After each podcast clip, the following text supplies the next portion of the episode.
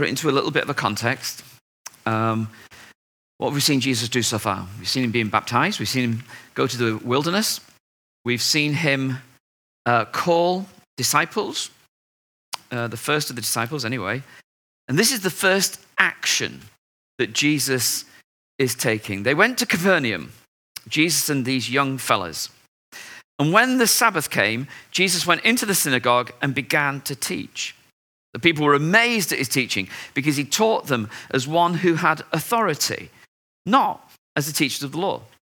Just then, a man in their synagogue who was possessed by an evil spirit cried out, What do you want with us, Jesus of Nazareth? Have you come to destroy us? I know who you are, the Holy One of God. Be quiet, said Jesus sternly. Come out of him. The evil spirit shook the man violently and came out of him with a shriek. The people were all so amazed that they asked each other, What is this? A new teaching? And with authority. He even gives orders to evil spirits, and they obey him. News about him spread quickly over the whole region of Galilee. As soon as they left the synagogue, they went with James and John to the home of Simon and Andrew. Simon's mother in law was in bed with a fever, and they immediately told Jesus about her. So he went up to her, took her hand, and helped her up. The fever left her, and she began to wait on them. That evening, after sunset, the people brought to Jesus all who were ill and demon possessed. The whole town gathered at the door, and Jesus healed many who had various diseases. He also drove out many demons, but he wouldn't let the demons speak because they knew who he was. Mark pictures in straight away with the activity of Jesus. You look at this one, and it's Jesus driving out an evil spirit of a guy who's in the synagogue. You go down to the next um, sort of story of, a, of a, a, miracle, and it's a man with leprosy. It's a healing story. And then chapter two begins with another healing story that's linked to forgiveness. The three things that the kingdom of God is about are demonstrated one after another in the beginning of this Mark's gospel. You wanted to know what Jesus is about, Mark's just told you. He's going to set people free who are tormented by evil spirits. He's going to heal those who are uh, sick, and he's going to forgive. He does it by three stories. Let's just look very briefly at them. Didn't actually begin with the evil spirit being cast out, began by Jesus' teaching. And the first thing you notice is that Jesus clashes with the teachers of the law or the scribes would be another way of describing them. So you might have heard the phrase scribes and Pharisees. But the scribes or the teachers of the law were the people who would do the teaching. And Jesus has gone to the synagogue, and what would happen in the synagogue is you'd be given the roll, the scroll, and you'd open it up to find the reading, a little bit like I'm doing now, and you'd read it, and then there'd be some teaching from it. it we've been doing this for thousands of years. The difference was when Jesus was doing it from the way that the teachers of the law was doing it. When the teachers of the law were doing it, they would say, Well, Rabbi so and so says this, and Rabbi so and so says that, and Rabbi so and so, he disagreed because of that. And actually, if you read Jewish literature, that's pretty much how they do their teaching. It's kind of like building, evolving authority on the basis of what somebody else thought, and what somebody else thought, and what somebody else thought. And Jesus comes.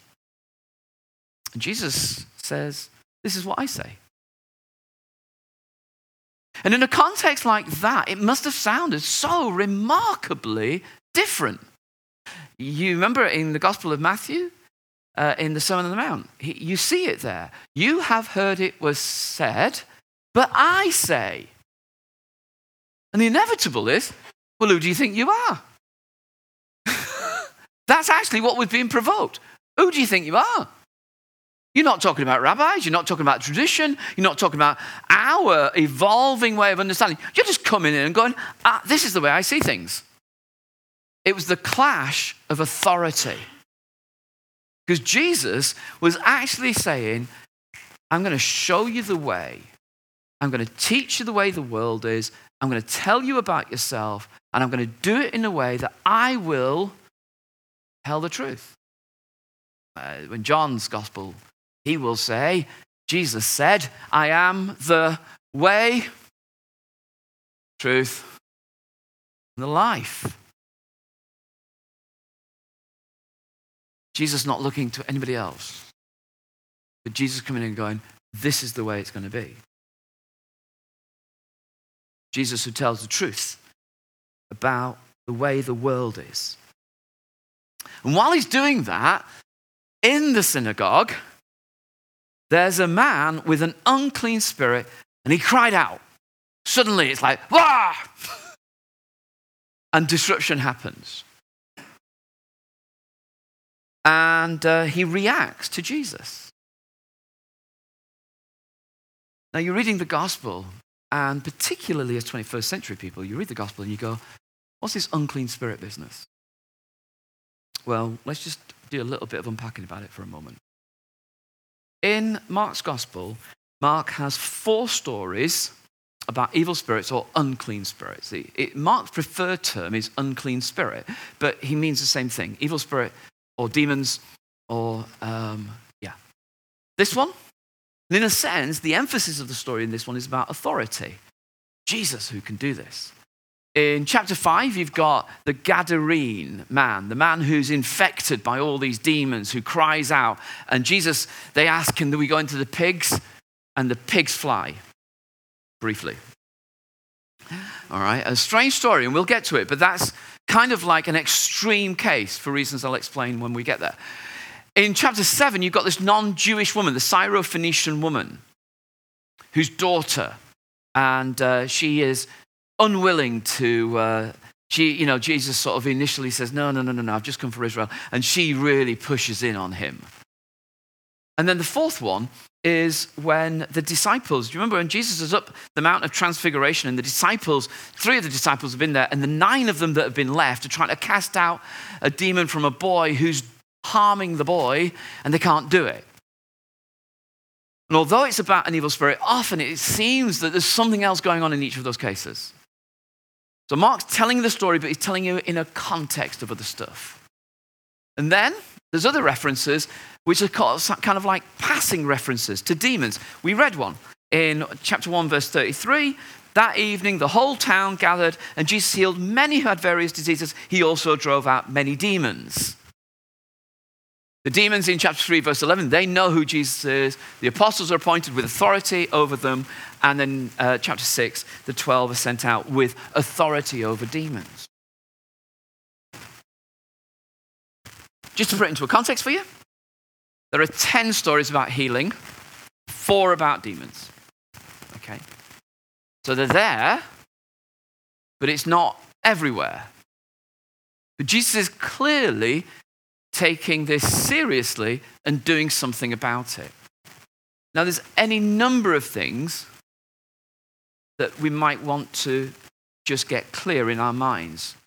Firstly, is whenever you start talking about evil spirits, there's a number of images that might come to your mind. Firstly, if you've been in or around horror stories, or you've watched the movies, the, the Exorcist or The Omen or whatever it was in days gone by, or if you're aware of that genre of film, then actually you can be affected by that because it becomes this incredibly scary thing.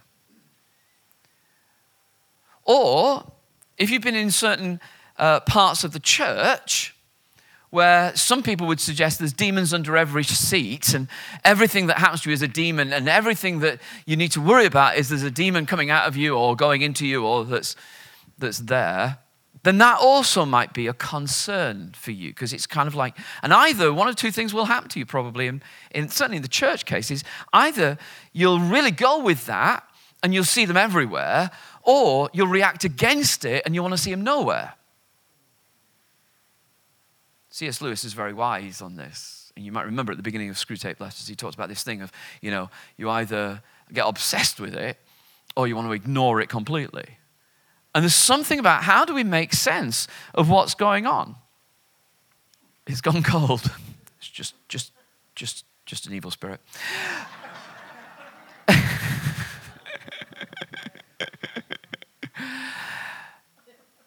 I don't know if it's coming in or going out, but it's.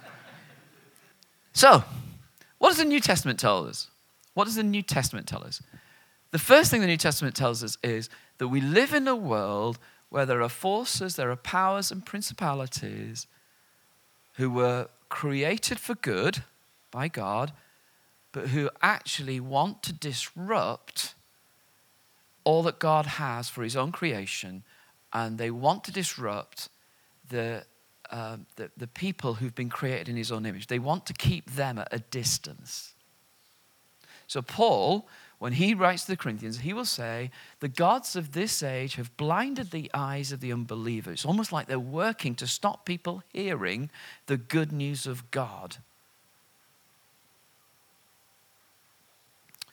He'll also say in the, to the Ephesians, he says, We don't fight against flesh and blood. We fight against principalities and powers. It's sort of like there's things that stand against us. And I think this is where we, we, we begin. We either say that view of the world is right, or the view of the world that says there's nothing like that is right. And you've got to almost decide which understanding of the world you're you going to live in. The New Testament clearly has an understanding that there are malign forces as well as good forces. There's God's good uh, messengers, angels, His Spirit, His work that surrounds us, but there's also evil that would want to contain us. The other interesting thing, just to say about this, is that when Jesus deals with evil spirits, nobody has to have, nobody in that sense is forgiven. They're just released.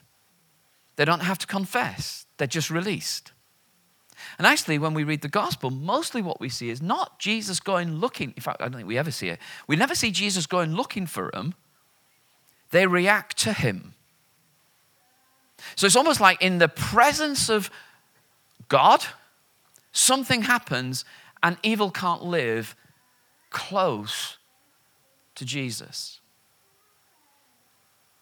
Does that make sense?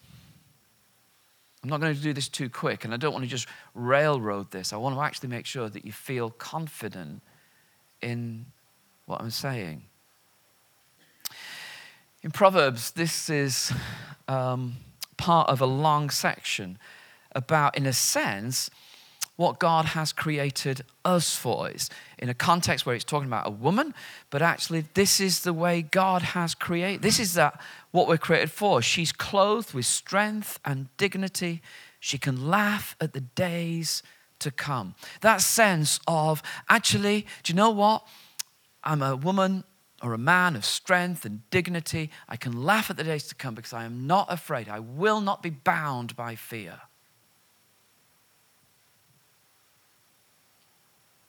Do you know the phrase where uh, you might say of someone else, something's really got hold of him and I'm not sure what it is, but I don't think it's good? Or something's come over me. Or you might talk about the demons in my head. You're not mentally ill, because some people do have voices. And actually, they can be treated because there's a mental illness, and it's an illness.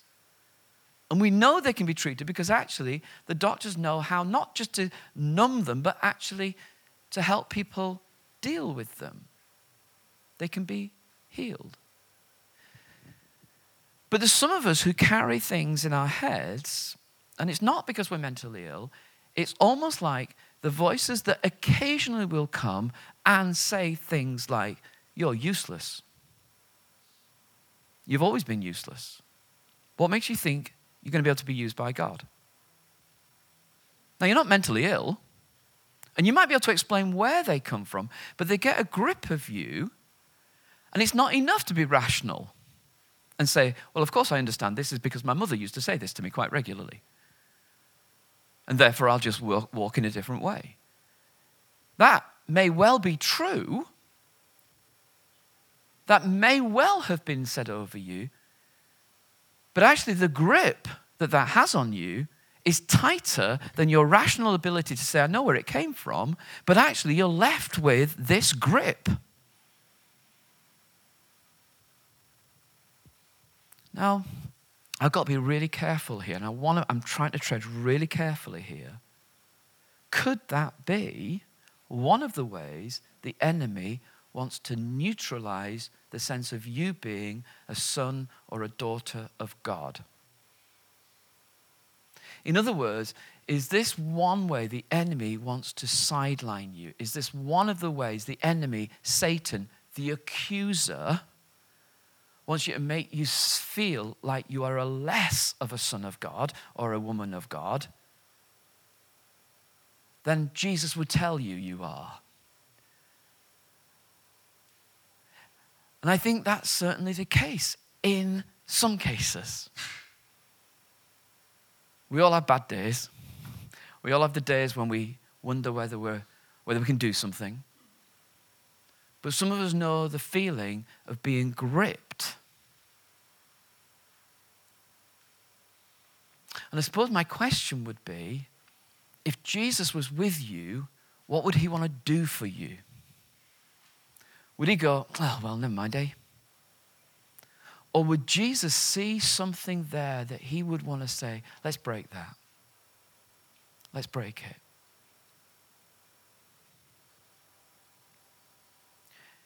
In verse 32 of this passage, you have just a throwaway comment, really, but it's really important. That evening, after sunset, the people brought to Jesus all who were ill and demon possessed.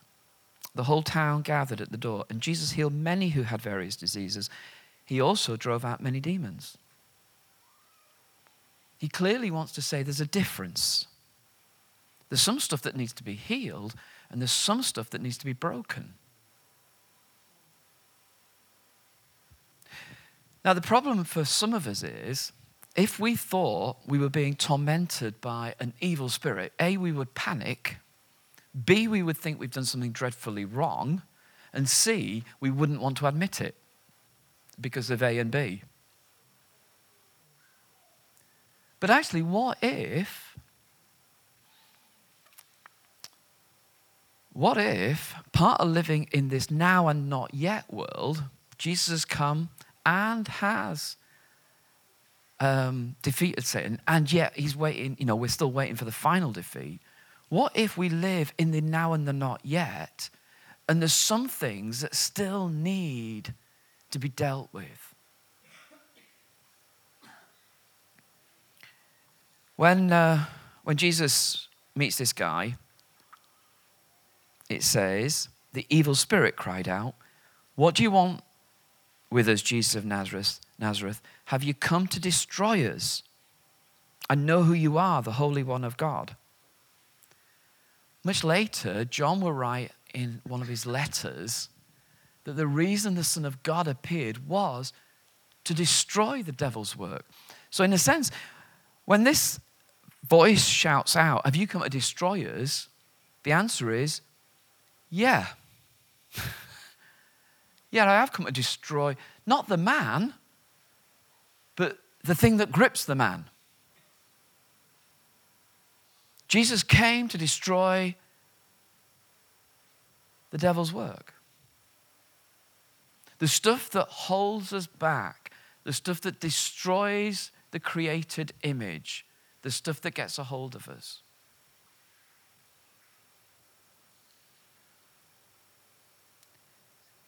And in verse 27, if you read, the people were amazed they said, What is this? A new teaching? And with authority. And then they say, He even gives orders to evil spirits, and they obey him. It's like Jesus comes as the one who is ruling here. He's in charge. He's able to see obedience even with the malign spirits.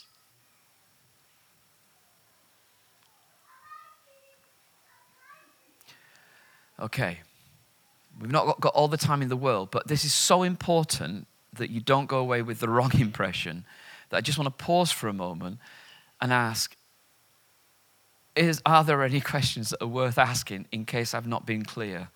Because this, is, this to me is, I'm, I'm kind of wanting to walk in careful ground and I want to walk pastorally, carefully, and I want to walk helpfully. So, this is a moment where it's just worth me asking is there anything that you're hearing that you're not hearing well?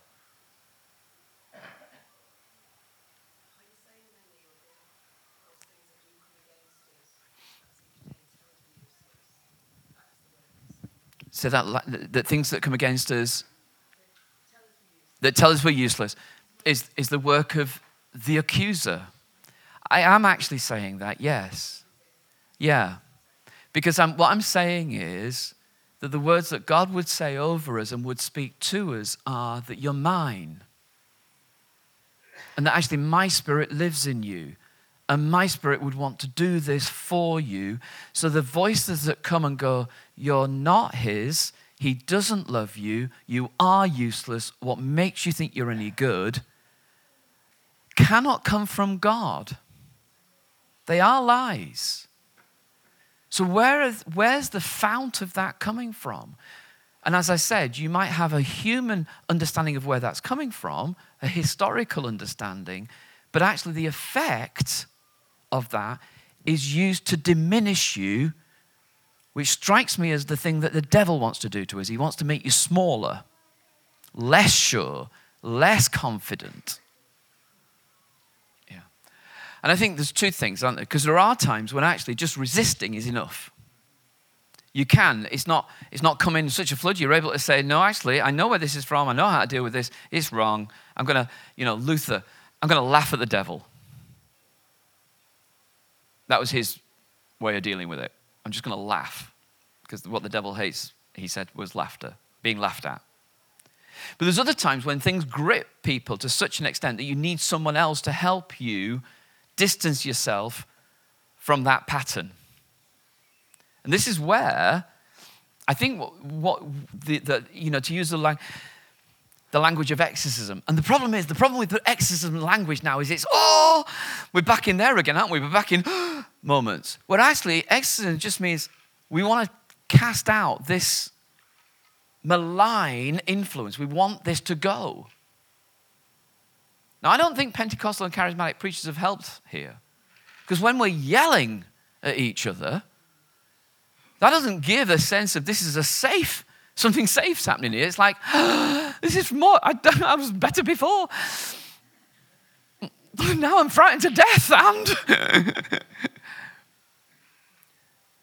So I think there is a moment where actually it is okay to say to one another, do you know what? I'm gripped in a cycle that is not of God, that I cannot break free myself. Will you pray that this cycle will be broken? That the power of the enemy's hold over my mind is broken. And it may be that something so deep within that we would want to say, God, we just want to cast this out. We want this to go. And I think we should be able to do that with authority, but with, with real authority, but in a way that doesn't, that's helpful. That doesn't make the person feel diminished in another way. So I think there's something about this, about actually how do you minister to one another how do you minister to yourself? It's a great question. How do you deal with it? How do you deal with it with one another? And then how do you deal with it when you see it, when you see these patterns in family?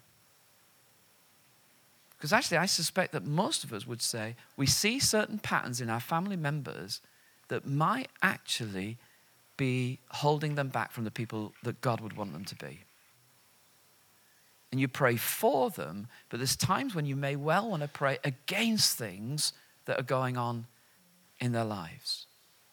Jill. So the question is about how does, how does this fit with the discernment of spirits? And I think there is something to be reminded about by the whole gifts of the Spirit thing, which is a body thing. So actually, there is sometimes some people will become more aware of what's going on here. Is this illness? Is this, let's use the word demonic? What's the Spirit of God wanting to do here? And I think there's something about the wisdom that God gives to a body of people that means we're not all of us trying to do all of it on our own. I've seen, and I've seen it done really badly. I've seen people who are epileptic being dealt with as though they had a spirit, and I don't think they did. I think there's an illness. And it's the differentiation between what's going on here that allows us to minister really well. I'm going to run out of time, and it's my own fault. Can things change? Was the question that Jesus is actually dealing with here. The man in the synagogue, who knows how many years he'd been sitting in the synagogue, tormented. But he meets Jesus and things change. And what's Jesus doing? He's putting everything that's been out of shape back into shape. And for you and me, we're sent out with the same the same confidence in the same Jesus. We're sent out with the same authority in Jesus' name. We're sent out to be able to discern what's going on here and how do we respond. Probably not on your own, probably with others around you, but actually, the point is when we read Jesus saying, the kingdom of God is coming near, what does the kingdom look like? To those who are gripped by spirits that are not of God, there's freedom. Because Jesus is putting things right, and He uses me and you to be part of that work of the kingdom. So, in a sense, what happens, one of the things that happens is you go out asking different questions. You go out asking different questions about the situations you're finding yourself in with other people. God, what is happening here? And how might I best respond? You don't go charging in like a bull in a china, china shop as though you've got the answer to every problem that you're ever going to meet. But you go in going, God, I think you might want to use me here. How can I be used? What are you doing? And how do I best respond? The Apostle Paul once was followed around by a young girl who was gripped by an evil spirit. And he said, after a few days, he turned to her and cast the spirit out. I love that idea. He didn't charge in, didn't diagnose immediately, but after a few days, that's the Apostle Paul. There's a sense in which, God, I need to know what's going on here, and I want to be used by you. The last thing, last, last thing. It's not, it's not inappropriate, it's not wrong, and you're not wrong to come and say, Do you know what? I think I'm gripped by something that's not of God. Will you pray with me that it will be broken? You've not become evil. You've not done stuff to do that, but something the enemy has gripped or is trying to get hold of you. And actually, this is a moment where Jesus comes and goes, Do you know what? There can be freedom. There can be freedom.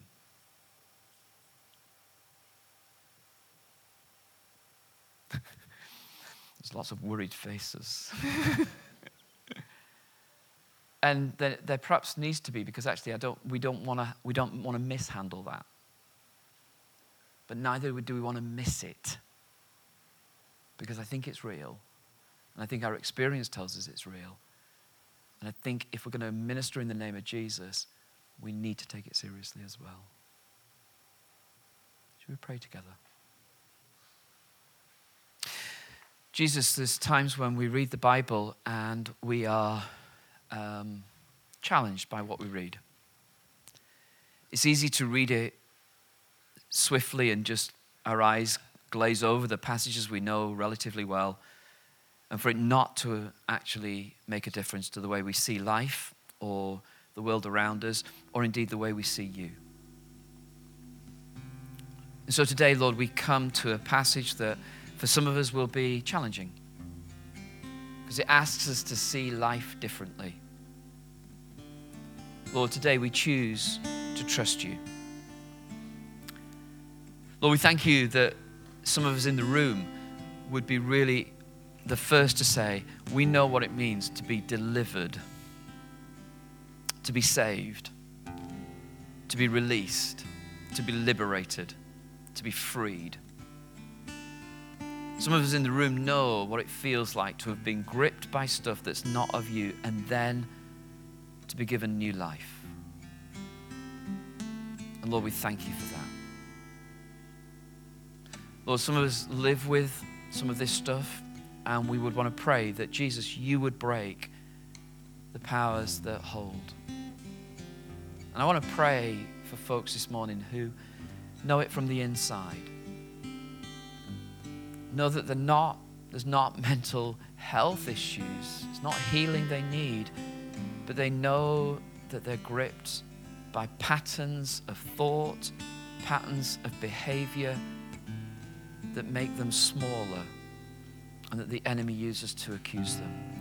Lord, I pray for freedom for those people. I pray you'd break every bond of Satan, everything that would hold us back from the love that you have for us. Lord, free as we pray in the name of Jesus. And Lord, as we go forward, into a world around us that has many different ways of explaining how the world works. Lord, may we know how to minister in the name of Jesus in a way that's really helpful. We pray that we might be agents of freedom